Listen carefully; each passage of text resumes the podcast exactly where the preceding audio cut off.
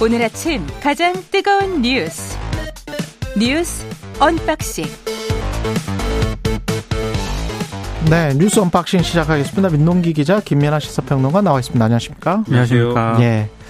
폭염, 호우, 갑자기 뭐 스콜 같은 게 내리고 진짜 동남아 기온 것 같습니다. 그렇습니다. 예. 일단 주말 동안 농촌 지역을 중심으로요. 온열 질환 추정 사망자가 12명 발생을 했습니다. 지난 26일부터 29일까지 나흘간 전국에서 255명의 온열 질환자가 집계가 됐는데요. 이건 예. 추정치거든요. 그렇죠. 더 늘어날 가능성이 있습니다. 일단 온열 질환 추정 사망자 같은 경우에는 다수가 밭과 비닐하우스 등에서 농사일을 하다가 사고를 당한 것으로 일단 보이는데요. 아, 행정안전부는 대부분 70대 이상 고령층이 농작업을 하다가 피해를 당했다는 공통점이 있다. 이렇게 밝힌 상황입니다. 온열 질환은 열로 인해 발생하는 급성 질환인데요. 뜨거운 환경에 장시간 노출이 되면 뭐 두통, 어지러움, 근육 경련 이런 증상을 보이고요. 장시간 이제 이렇게 노출 시에는 생명까지 위태로울 수 있는. 그런 상당히 예. 심각한 그런 병입니다. 그리고 어제 저녁에 이제 수도권에 계신 분들은 다 느끼셨을 테지만 갑자기 또 폭우가 쏟아져가지고요. 그렇더라고요. 서울 예. 지하철 1호선 일부 구간 운행이 한 10여 분간 중단이 되기도 했습니다. 저도 집에서 문 열어놓고 있다가 깜짝 놀랐죠. 깜짝 놀랐습니다. 예, 네. 뭐 천둥 번개 치고. 예. 그렇죠. 갑자기 그렇게 비가 쏟아져서 아, 오늘까지 비가 계속 오는 건가 이런 궁금증도 있고 또 일부 뭐 이 언론 보도라든가 또 재난 문자 이런 걸 봤는데 계속 비가 올 것처럼 그런 좀 느낌이 있었는데 또 그렇지는 않죠 지금 예, 음. 비가 오지는 않는 것 같아서 다행인데 특히 이제 이 온열 질환과 관련돼서는 밭에서 이제 밭일하다가 이제 그렇죠. 돌아가신 분들도 있고 그런 점들을 보면 지금 이제 반일을 해야 되는 시 제가 뭐 농사에 대해서는 잘 알지 못하지만 반일을 해야 되는 시기라는 생각이 있으신 거죠. 그래서 그렇죠. 음. 이제 덥더라도 이제 이것을 꼭 해야 된다 이런 생각으로 나가는 경우가 있는 건데 중간중간에 근데 그리고 꼭 쉬셔야 되고 그렇습니다. 옆에 그렇죠. 물을 좀 갖다가 놓고 계속 물을 좀 섭취하시면서 일을 하셔야 됩니다. 그렇죠. 야, 일을 하시더라도 요거를 이제 좀 이 재난 문자라든지 뭐 이런 걸로 이제 알려드려도 사실 그게, 그게 이제 가깝게 느껴지지 않지 않습니까? 아, 그럼요. 예. 그냥 난 나가서 해, 해야겠다 이렇게 생각하면 이제 말릴 수 없는 건데 어르신들이 많기 때문에 그렇죠. 또. 예. 그런 게 지역 커뮤니티라든가 이그 지역에 이제 또 같이 생활하시는 분들이 있잖아요. 예. 도와가면서 안 된다 이렇게 좀 말씀해 주시는 것도 음.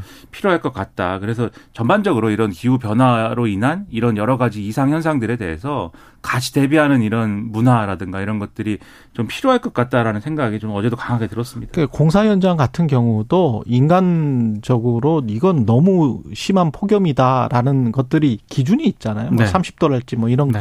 이런 것들이 있으면 뭐 50분에 10분 쉬고 뭐 이런 것뿐만이 아니고 작업을 잠시 작업 중지 명령 해야 예, 됩니다. 예. 작업 중단을 한달지 뭐 이런 것들이 병행이 돼야 되겠습니다. 예.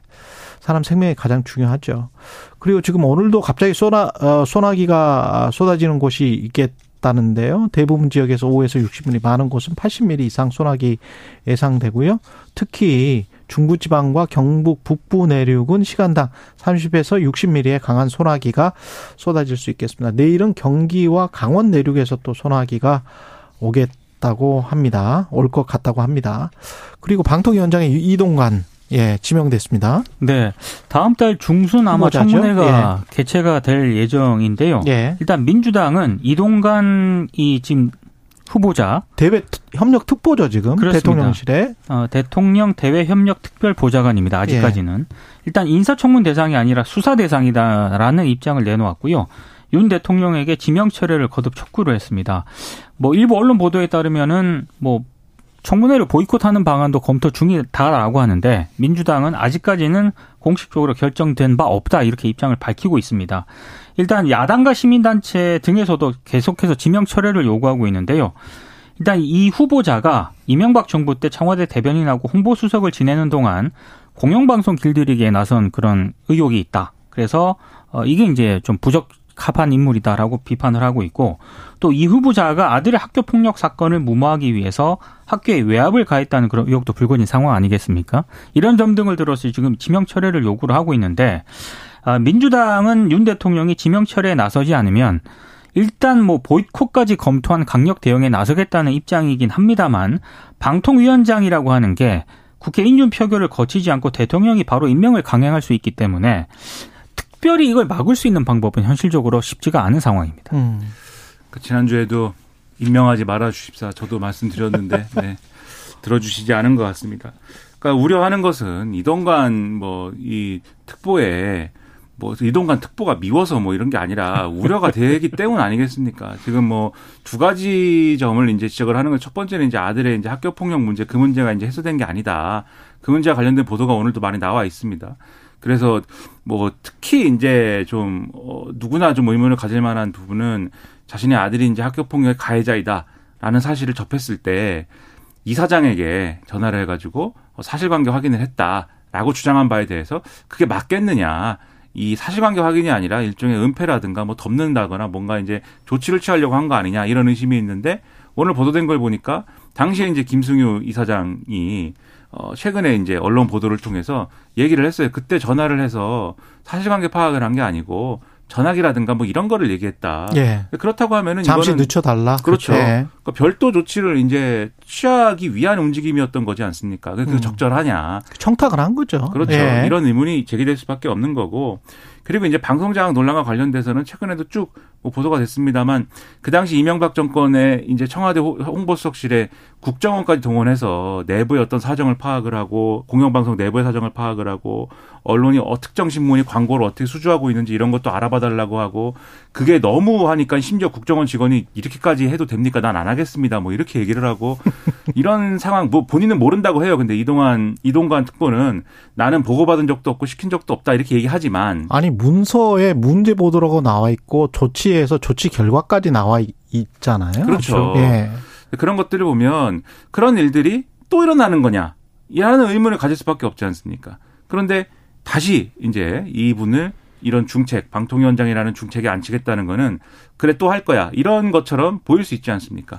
이 역사가 참 거꾸로 가는 것 같은 게 과거에 그 이명박 정부, 지금 정부의 실세가 많이 들어와 있다는 이명박 정부에서도 그 KBS 사정과 관련해서 논란이 됐었던 것은 이명박 대통령 후보의 캠프에 있었던 인사가 사장으로 들어올 수 없다. 네. 이거였거든요. 그렇죠. 그때 홍보특보인가 뭘로 기억을 하는데 그런데 지금은 그냥 드러내놓고 대통령실의 대외 협력 특보예요.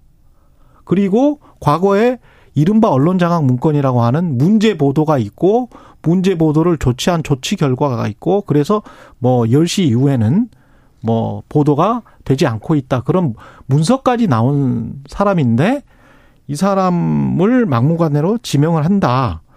그럼 과거 10여 년 전보다 더 돌아간 거잖아요. 그러니까 캠프에 홍보 특보도 안 된다라고 했었는데 그러니까 공영방송 장악 네. 논란의 의혹의 핵심에 있었던 인물이지 않습니까? 음. 근데 실제로 굉장히 속도가 굉장히 빠르게 진행이 되고 있는 것 같습니다. 그러네요. 예. 현재 방통위가 KBS 이사장에 대한 해임 제청 처분 사전 통지서를 이미 유치 송달을 했거든요.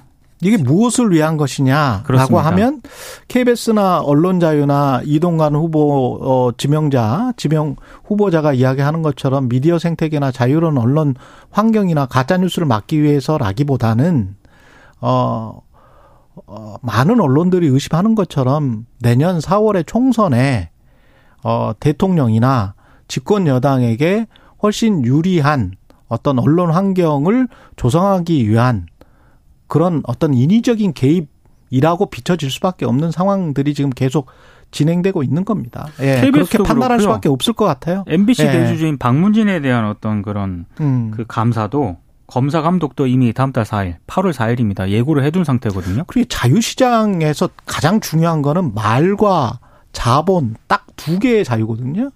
근데 돈의 자유는 그렇게 주장을 하면서 어떻게 말의 자유에 관해서는 본인들이 원하는 어떤 인물들 위주로 해서 아, 그, 그걸로만 말을 해야 된다. 그걸로만 전파가 돼야 된다. 그런 자유민주주의적인 사고를 가질까요? 그거는 보수주의자들의 사고가 아니거든요. 보수주의자들은 언론 자유를 지키기 위해서 얼마나 노력을 많이 했습니까? 보수주의자들이. 그렇죠.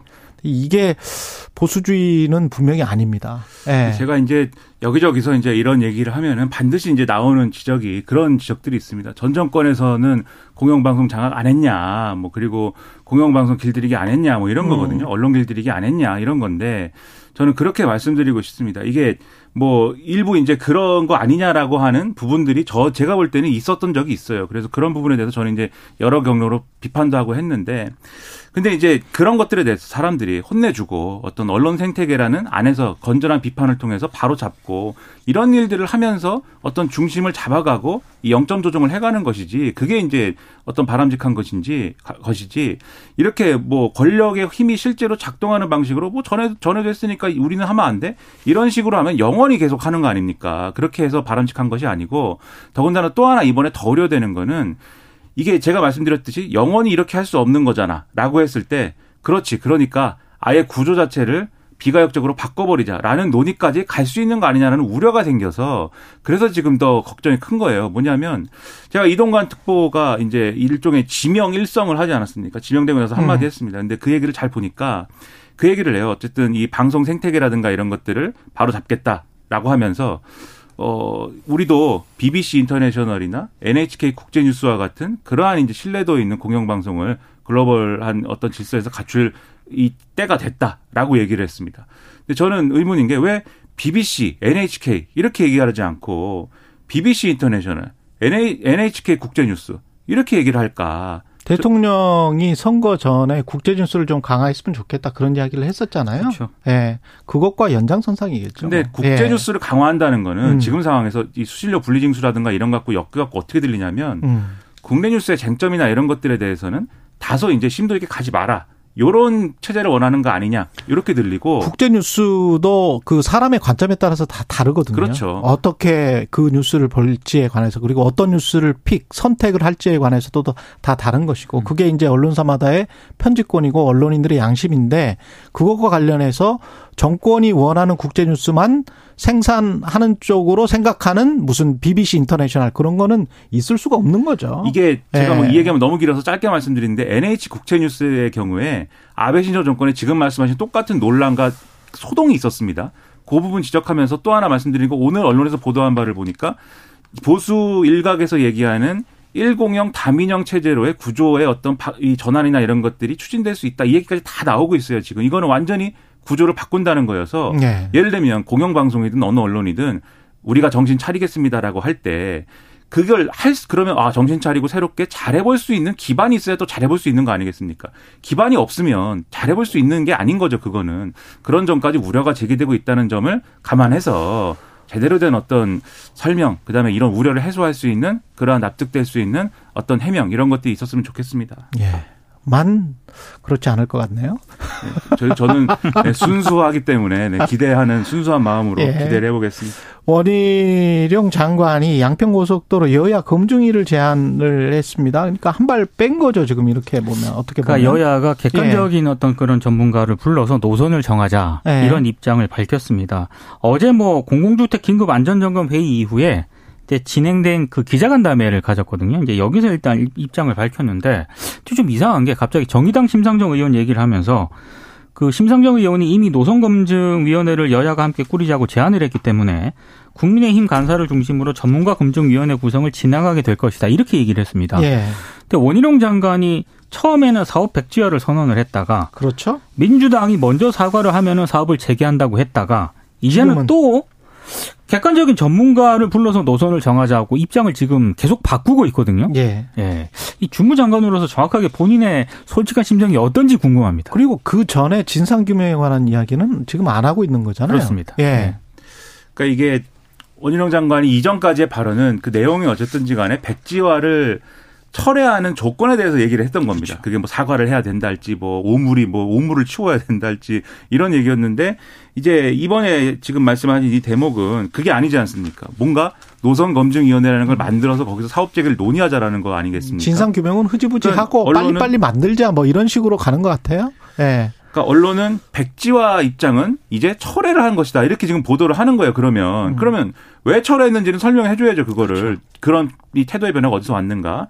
그리고 심상정 의원의 이제 어떤 제안을 이제 수용하는 것처럼 얘기를 했습니다만 심상정 의원이 노선검증위원회 설치하자는 제안 하나만 한 게 아니거든요. 그 예를 들면은 김건희 여사와 관련된 그렇죠. 일가와 관련된 땅에 대한 어떤 백지 신탁에 준하는 처분이나 이런 거를 같이 요구하고 있고 그다음에 백지화를 이렇게 성급하게 어떤 선언한 거에 대한 사과를 요구하고 있습니다. 근데 예를 들면 그래서 예, 세수하고 이 닦고 발 닦고 자자 이렇게 얘기했는데 뭐 이를 닦기 위해서 칫솔을 사는 것부터 한번 얘기해 봅시다. 이렇게 얘기하면 안 되는 거잖아요. 그냥 세수하고 이 닦고 자는 거를 얘기를 해야지. 예. 그래서 이렇게 얘기하는 것은 지금 총선 앞두고 어차 선거도 해야 되는데 이 고속도로 얘기를 백조한 상태로만 이제 쭉 이어서 선거를 하는 거는 좀 부담스럽다라는 취지의 그런 여러 가지의 어떤 흐름을 반영한 어떤 입장 변화인 것이지 지금까지 상황에 대해서 어떤 종류의 책임 있는 어떤 얘기를 하고 있는 것 같지는 않다. 이런 인상을 줄 수가 있습니다. 그렇기 때문에 그냥 이렇게 얘기하지 말고 총체적으로 이 상황을 해소하기 위해 필요한 것들에 대해서 명확한 답변을 해야 된다. 이런 말씀 드리겠습니다. 그리고 LH 아파트를 점검을 해보니까 15개 단지에서 철근이 누락됐다? 그러니까 이게 인천검단의 신축 아파트 지하 주차장 붕괴 원인으로 이제 철근 누락이 꼽혔잖아요. 그렇죠. 그래서 이제 LH가 아파트 15개 단지, 이게 LH가 발주한 다, 아파트입니다. 음, 전부 다? 예. 예. 근데 이 15개 단지에서도 이 철근 누락이 무더기로 확인이 됐다는 겁니다. 근데 이게 100여 곳에 대한 안전 점검을 진행 중이거든요. 음. 그러니까 지금 더 하다 보면 더 나올 수 있다는 그런 얘기인데 언론들이 그러더라고요. 이제 이 네이밍이 저는 뭐 적절한지는 모르겠습니다만 네. 순살 아파트라고 지금 얘기를 하고 있는데, 아니, 그 정도로 이게 지금 안전 문제인데, 이 예. 안전 불감증이 너무 심각한 것 같아요. 더더군다나 이게 LH지 않습니까? 그렇죠. 예. 그러니까 비용을 줄이기 위해서 이렇게까지 하는 거 아니겠습니까? 그리고 예를 들면 철근을 뭐 빼먹었다라는 식의 뭐 이렇게 표현하는 게 적절할지 모르겠는데 철근 괴담 이런 거는 이게 뭐 새로 나온 얘기도 아니에요 사실 그렇죠. 늘 있는 얘기고 예. 이게 무너져 가지고 야 이렇게까지 되냐 이렇게 해서 충격을 그렇죠. 안겨, 안겨준 것뿐이지 음. 뭐 철근 덜 들어간 거 빼돌려 가지고 예를 들면 비용 절감하고 뭐 또는 뭐 다른 자금으로 만들고 뭐 이런 거 아니냐라는 식의 의심은 건설업계에 대해서 계속 있었던 거거든요. 그 이런 것까지 나오면은 제가 볼 때는 이게 그냥 어떤 예를 들면 현장 소장 또는 어떤 그냥 뭐 단위의 어떤 하청에서 뭐 일어날 수 있는 일이 아니라 이 전체적인 어떤 원가 절감과 관련된 부분에 있어서 이 시공사나 발주한 데서 같이 뭐 어떤 어떤 뭐 공감대가 있지 않으면 힘든 거 아니냐라는 생각까지 들어요. 그렇죠. 그렇다고 하면 이거야말로 이 건설업계 이권 카르텔 아니겠습니까? 이런 것을 바로잡고 이런 것을 사실 어 정확하게 책임지도록 해야 되는데 그냥 또 유야무야 넘어가게 되면 이미 지었지 않느냐 뭐 이렇게 넘어가게 되면 그게 최악이거든요. 근데 그게 아닌 대안을 또 마련해야 되는 건 역시 국토부가 해야 될 일이기 때문에 책임자 징계하고 고발 조치를 예고를 했는데 이게 정말로 어떤 구조적인 문제까지 이게 해결될 수 있는 그런 상황까지 가는 건가? 음. 혹시 또 뭐 실무진이라든가 이런 쪽에서만 어떤 책임을 지는 것 아니냐라는 그런 의혹도 제기가 되고 있죠. 도부에서 예. 정확한 대안을 내놓기 바랍니다. 예, 여기까지 뉴스 unboxing 민동기 기자 김민하 평론가였습니다. 고맙습니다. 고맙습니다. 고맙습니다. KBS 라디오 최경영의 최강시사 듣고 계신 지금 시각 7시 40분입니다.